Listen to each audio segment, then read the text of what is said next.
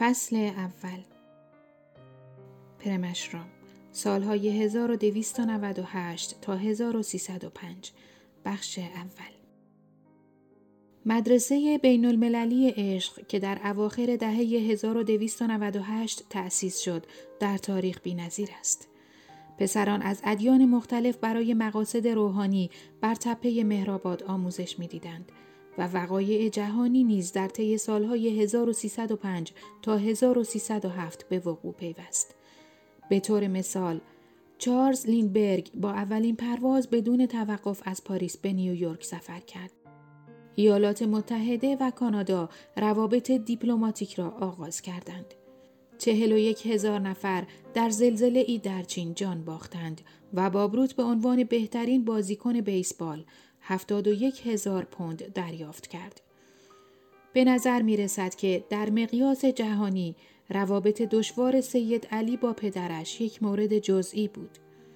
اما درد سرها و آشفتگی هایی که پدر سید علی ایجاد کرد عبدالله یکی از سرسپردگان بابا را بران داشت که این اتفاقات را در کتابش ثبت کند.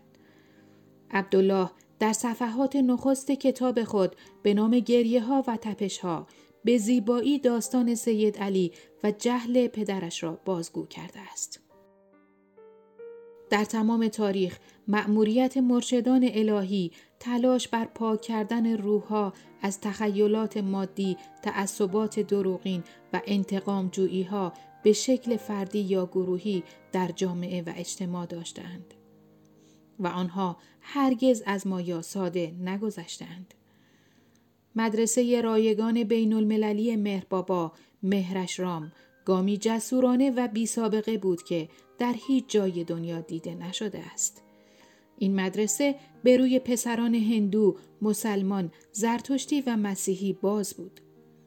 هرچند بابا تلاش کرد تا پسران غربی را هم از انگلستان ثبت نام کند اما در سال 1306 فقط یک پسر مسیحی ثبت نام کرد آنها برای حضور و جمعآوری پسران از مذهبهای مختلف باید خیلی صبر می کردند. سید علی، اسفندیار وسالی و عبدالله پاکروان با شرایط بسیار متفاوت خانوادگی پا به اشرام گذاشتند. پدر سید علی بازرگان پارچه در بنبعی بود.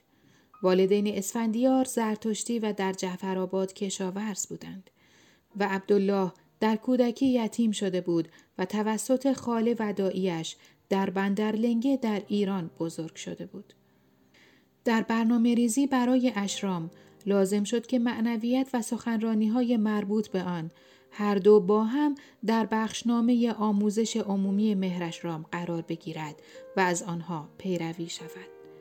قرار بر این شد که برنامه درسی دبیرستان مصوب دانشگاه آکسفورد برای دانش آموزان گذاشته شود و برای سنجش یادگیری آنها امتحانات برگزار شود.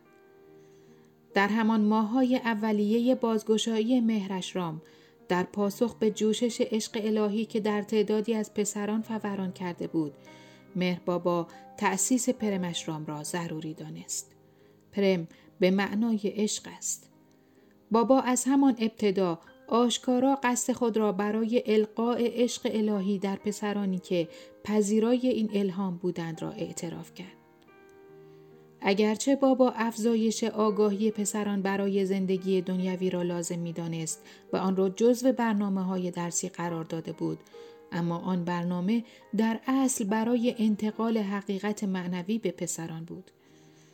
در سال 1305 جستجوی مهربابا برای پیدا کردن پسرانی پاک، سالم و باهوش برای بازگشایی مهرش رام شروع شد. این جستجو سی سال به طول انجامید. بسیاری از سرسپردگان بابا چه شرقی و چه غربی در طی این سالها پسرانی را به پیش بابا می آوردند. اما هیچ یک از آنها به طور کامل مطابق معیارهای بابا نبودند. تدریس تدریجی، پرورش و حفظ سطح سعادت معنوی به دست آمده توسط پسران اشرام در حضور بابا فراتر از درک عادی ماست. سه شخصیت اصلی این کتاب تنها برای دو یا سه سال زیر نظر مستقیم بابا زندگی کردند. سپس زندگی های دنیوی متفاوتی را دنبال کردند. بعدا مشخص شد که آتش عشقی که درون آنها شعله ور شده بود ذهن و بدن فانی آنها را هم در بر گرفته بود. این انرژی روز به روز بیشتر می‌شد و خوشبختی و سعادت را به همراه داشت. اما با شرایط بیرونی و دنیوی تضعیف می‌شد. خوشبختی پدیدار شده بود اما نمی‌شد از این خوشبختی برای کسب خوشی های دنیوی استفاده کرد. اسفندیار وسالی به زندگی کشاورزی در ایران بازگشت و ازدواج کرد. او و همسرش شیرین سه پسر داشتند. تمام زندگی اسفندیار بعد از آن دوره به زیبایی عشق او به بابا را نشان می دهد. او جلسات بابا را در جعفرآباد و بعدا در تهران برگزار کرد و غالبا با مخالفت آشکار مقامات دولتی و خطر جسمی و یا حبس روبرو بود. بعدها او به خارج از ایران سفر کرد و تجربیات و ارتباط سعادتمندانه خود با مهر بابا را به اشتراک گذاشت. در گرد همایی هایی که برگزار می شد، اسفندیار همیشه توسط مترجم ها به سوالات مخاطبین در مورد عشق الهی پاسخ می‌داد. اسفندیار این را بارها و بارها در طول زندگی خود تکرار می کرد. عشق هست اما شما باید تلاش کنید تا واقعا آن را تجربه کنید. شما باید بابا را احساس کنید و او را بیدار کنید.